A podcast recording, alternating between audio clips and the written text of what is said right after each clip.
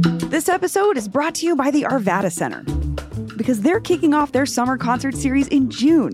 Relax under the stars at the Arvada Center's outdoor amphitheater and take in acts like Melissa Etheridge, Big Richard, Tower of Power, Preservation Hall Jazz Band, The Spin Doctors, and so much more. Concerts are scheduled for June through September. You can find a whole schedule of events and get your tickets today at arvadacenter.org. That's arvadacenter.org. Today on CityCast Denver, a historic preservation fight saved an iconic East Colfax diner from demolition, but now the future of Tom's Starlight is uncertain once again. Then we're talking about a local food influencer who got in hot water with millions of her own followers as accusations of cultural appropriation and disordered eating fly. Plus, our picks for your weekend. Today is Thursday, November 9th. I'm Bree Davies, and here's what Denver's talking about.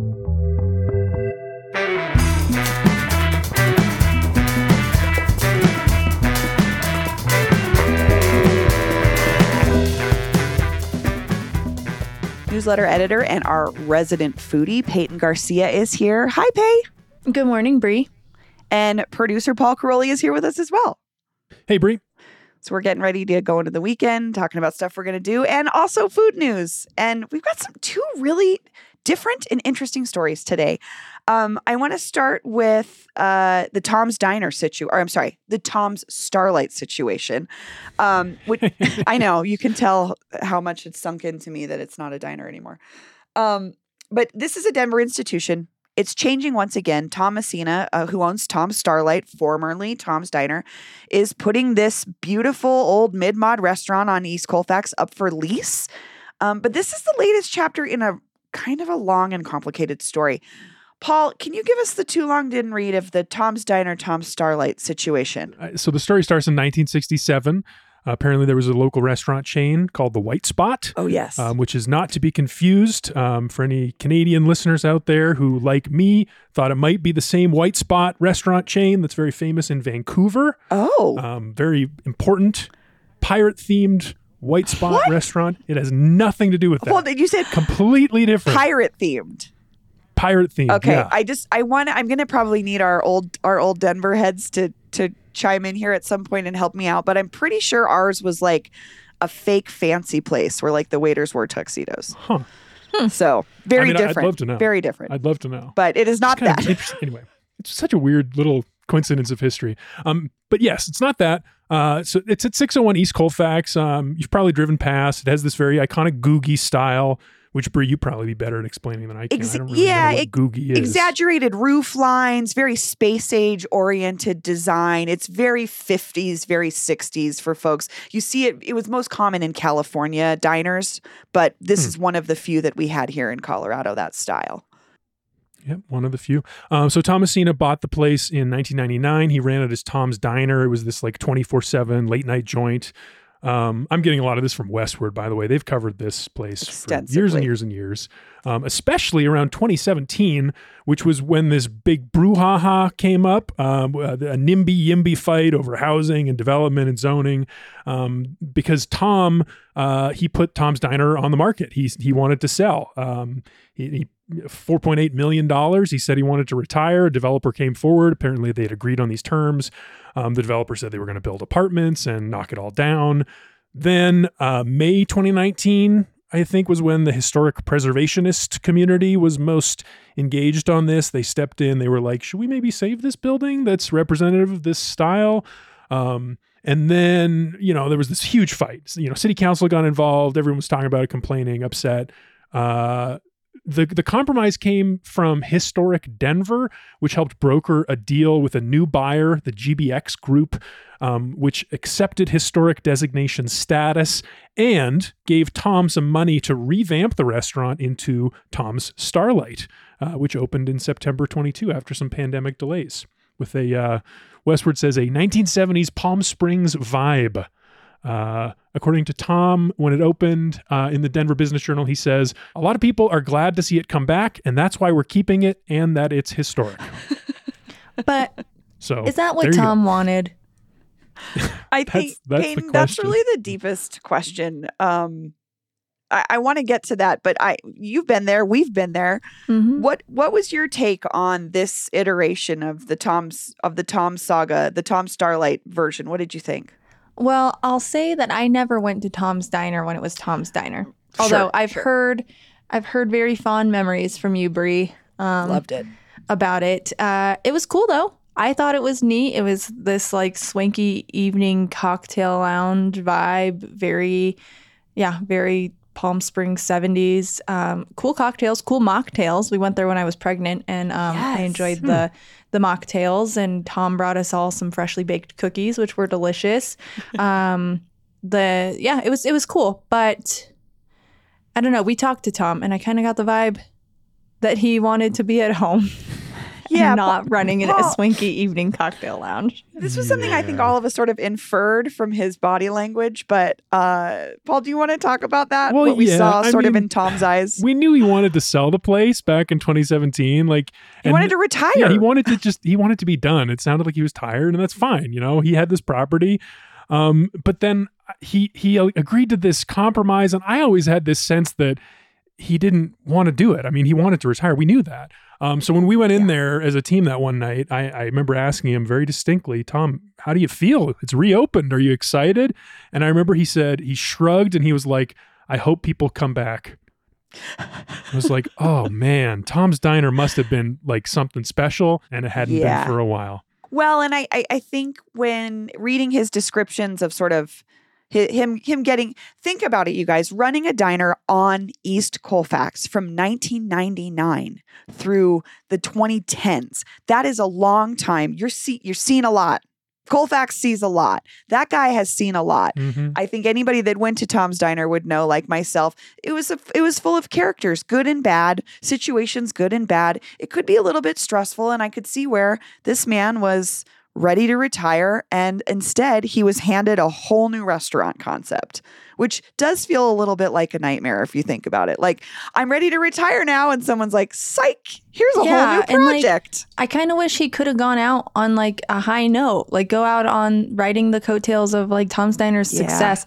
But instead, now he has this um, cocktail lounge, which honestly, it kind of sounds like did not do great or did not do the numbers they wanted it to do, which is part of Yeah. the reason that they're leasing it. If I'm For sure. I think understanding you're that exactly correctly.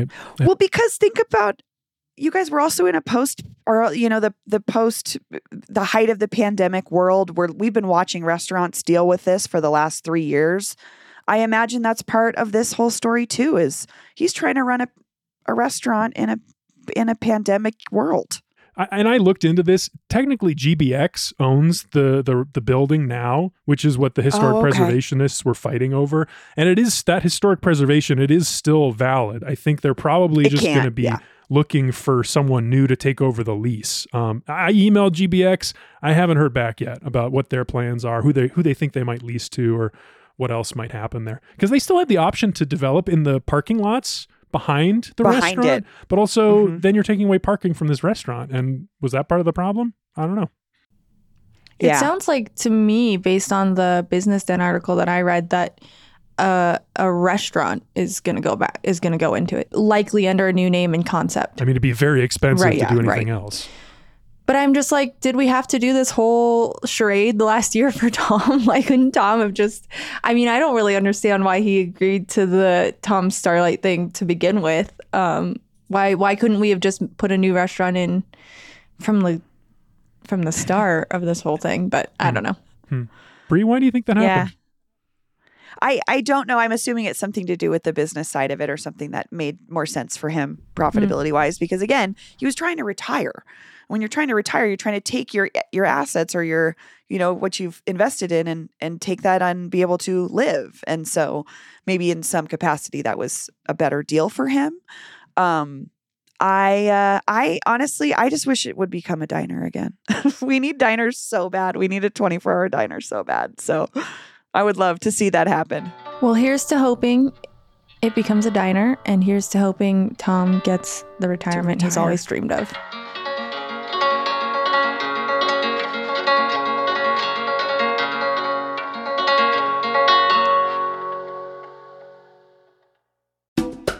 This episode is brought to you by Pine Melon, the farmer's market delivered.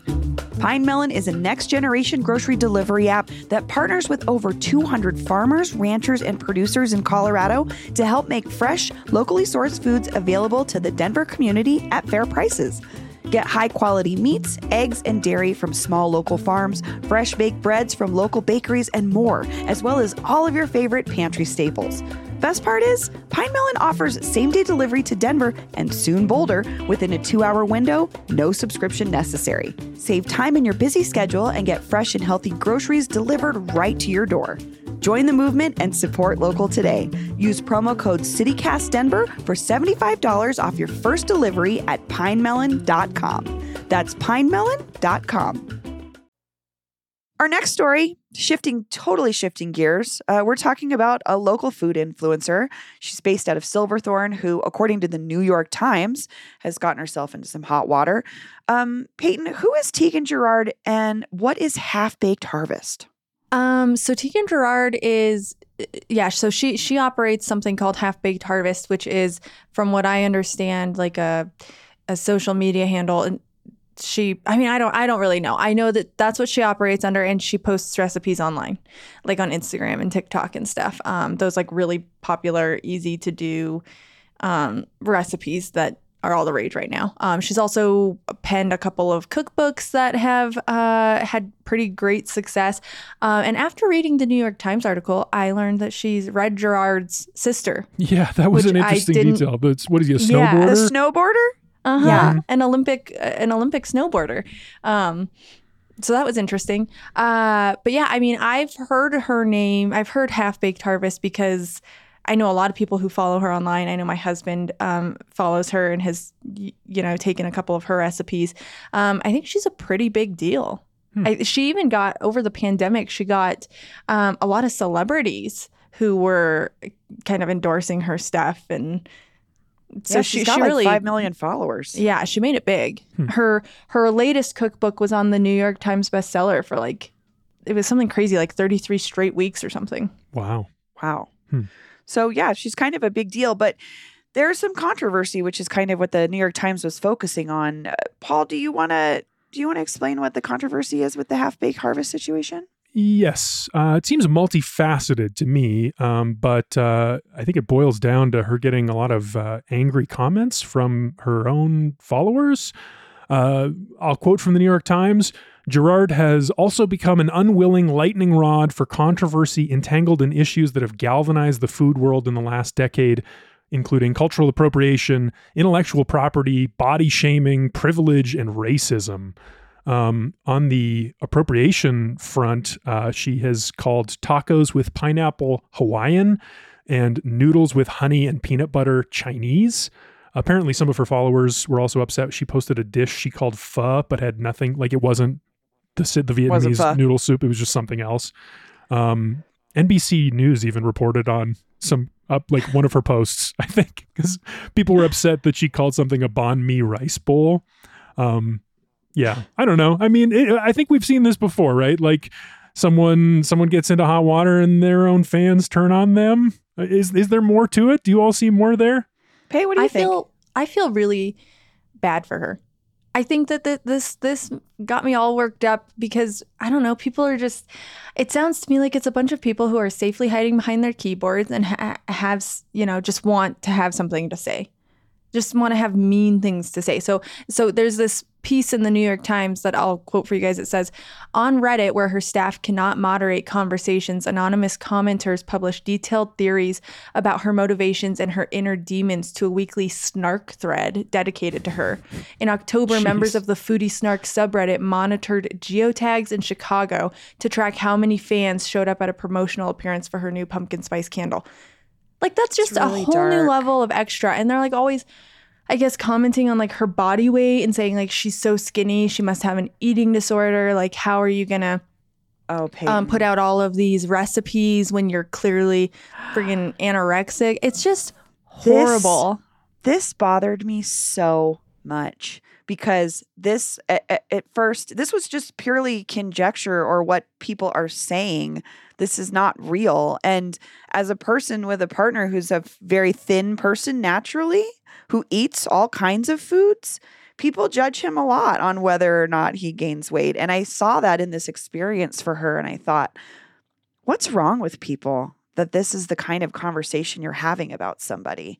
And i'm with you 100% i this to me this story was a nothing burger. I saw somebody reporting on online snark. This is like shade room stuff but it's on the new york times it made no sense to me whatsoever because most of it's just unfounded or commentary it's based on like the comments that, or i want to go back to this conversation about appropriation Yeah, me she too. called tacos with pineapple Hawaiian and noodles with honey and peanut butter Chinese. Okay, not cool. I get it. Are we going after every pizza place that has a Hawaiian pizza?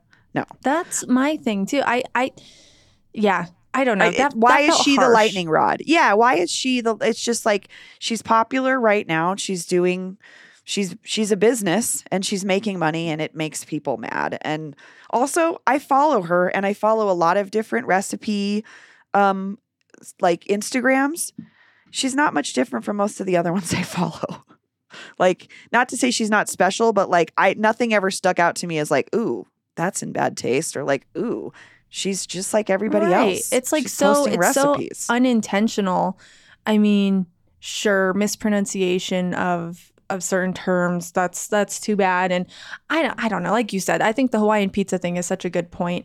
I I mean, I I'm somebody who's who you know considers himself a foodie and and likes to try all these different cuisines from different cultures and do you know how many times i've probably mispronounced stuff and like if i had somebody you know writing in to behead me every time i did that like it's completely unintentional and i don't know what do you It's very think paul Gatekeepy. Yeah, I, Paul. don't what did know. you my, think? my mind is racing on this. I, I- it's a tough one. I, it's a tough one because I, I also feel sympathetic to her in this, like as someone who loves experiencing other cultures through food and and trying new things, and you know that's one of the joys of life for me. Um, so I, how could I begrudge her for doing the same thing and learning about pho, even in her small way? But I think that's the problem is that she doesn't seem to be improving. At, least if I can put myself in the in the fan in the fans' perspective. Um, but even there, I don't really know. I don't follow her, although I do now. And the videos are immaculate. She is so good at doing the visuals. Like wow. Um, I think something what I always come back to with situations like this is um, where's the harm? Where's the harm that she's causing? Can I name it? Can I identify it? And with this case, like I struggled, and maybe you all can see something I'm not, but I think like so someone's searching on Instagram for a recipe for pho, you know, and they say pho, and then her video pops up, and it has nothing to do with pho. That person then has this mistaken impression, and maybe they'll they'll get into trouble, or or maybe she's taking away a click from someone who would be serving uh, a more traditional pho that would be uh, better use of the the person's time searching on Instagram. But honestly, I mean, it's I can it's a stretch. That's my Yeah, that's, that's my best effort. The the only credit I'll give is there's a line. Um, it was a someone it, someone in the New York Times article they quoted who I think she writes about restaurants and and bloggers and whatever. Um, she says, "Why does she, uh, referring to Tieghan Gerard, why does she get a seat at the table when there are so many people who actually know this stuff?" You because know, people were commenting saying like she doesn't like her recipes are not particularly like unique or challenging um, she clearly has some ignorance around these other these like other cultural cuisines so a lot of people are saying she only is where she's at because of her wealth and privilege which That's just so clearly not true. I If you look at the account, it. like the the I photos just- are immaculate. It's obvious I why people don't- like it. Yeah. They are beautiful.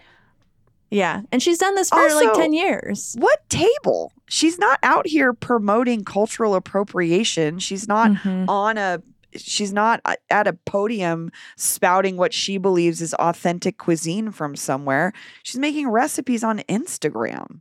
Like I don't I that part that that was the quote too, Pay that really struck me because I was like, "Where? Show me." Show me the show me the I mean, sure she has 5 million followers, but you know what? Have you guys ever seen Mr. Beast on YouTube? That guy's Yeah, worthless he gave and me awful ten and thousand dollars once.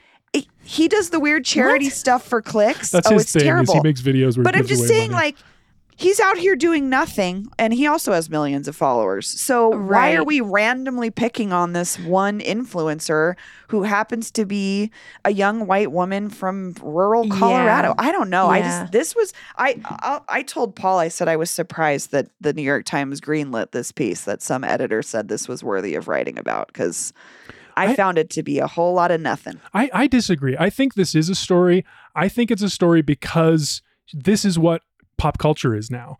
Someone who's very popular on Instagram, who does Instagram really, really well, has created this platform. She has all these followers, and they are talking about the issues that matter to people in our world right now through But her. she's That she's the subject, but she's really the spark. Like, I love how they actually wrote this sentence.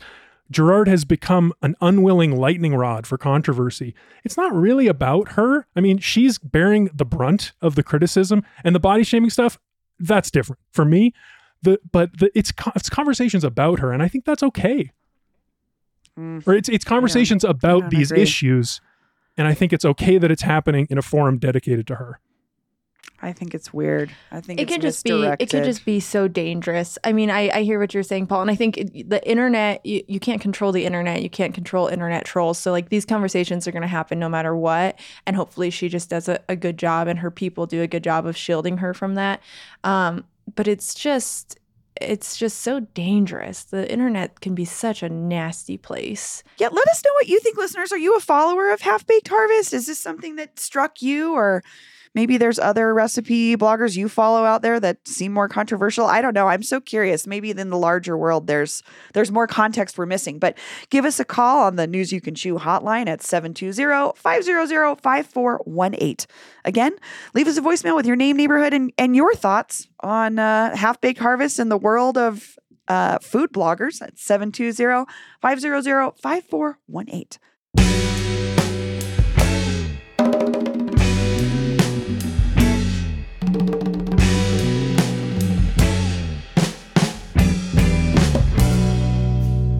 At the end of this Thursday show, we share our picks for your weekend. Um, each of us has prepared something personal, a recommendation, an event, a new restaurant, something fun to do, and we wanted to share it with you all for this upcoming weekend. Uh, Peyton, do you want to start us off? Sure. Um, so this weekend, I would like to hit up a farmer's market because it is, I think, quite likely the last weekend we Ah. could do farmers markets. And I know a lot of them have closed, but there's a couple here up here in Boulder County. Um, there's one in Longmont and one in, I think, Lafayette that are still open.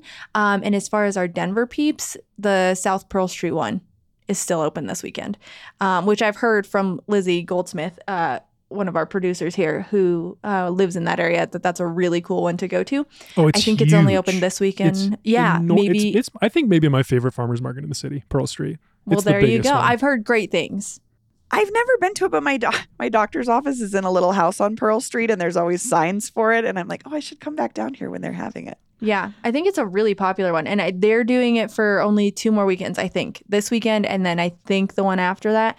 Um, but it very may well be your last chance. The weather should be decent. It's going to be like sixty and sunny.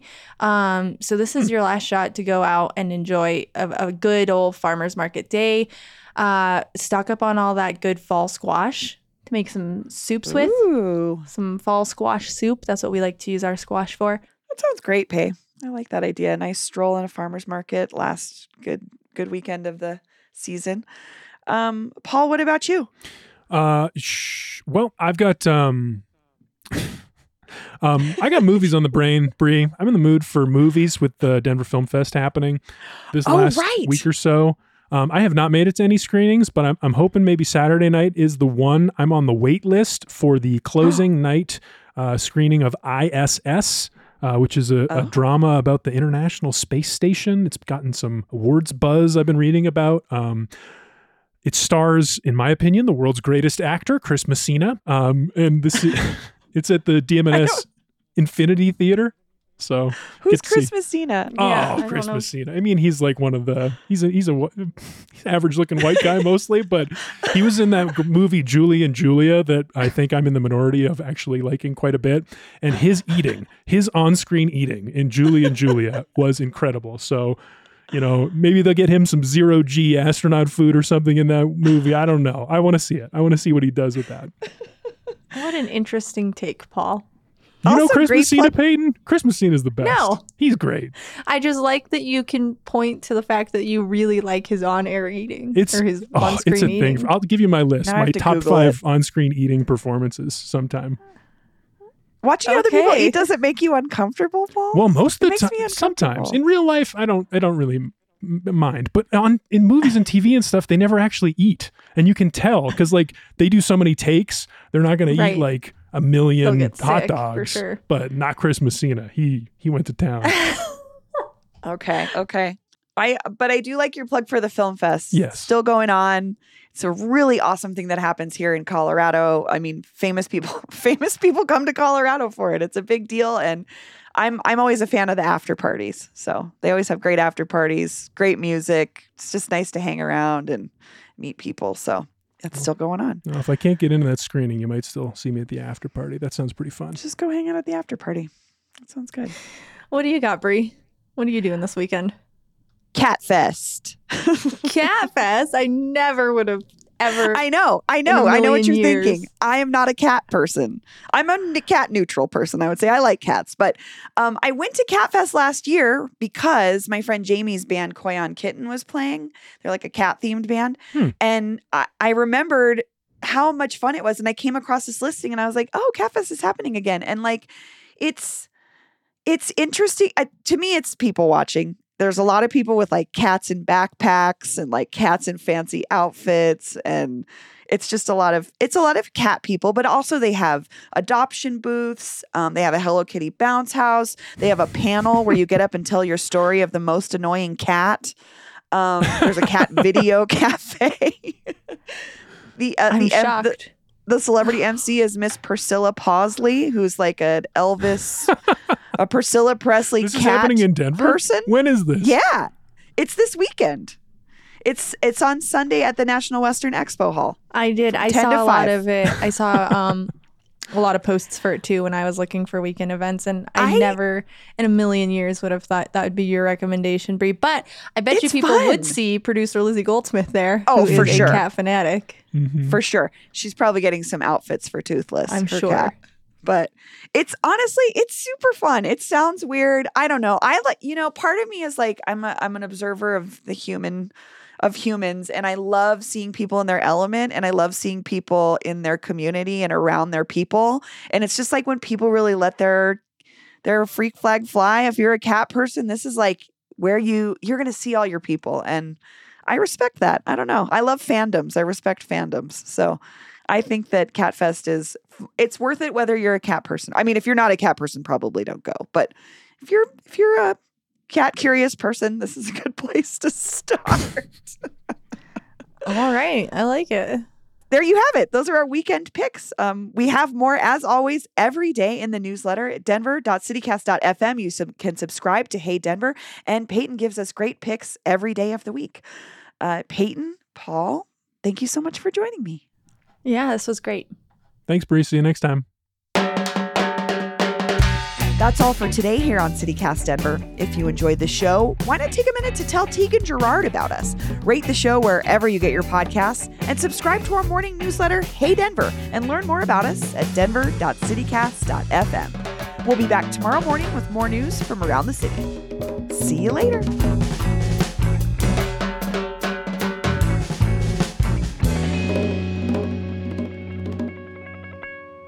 Maybe you're cat curious. I don't know. I don't know.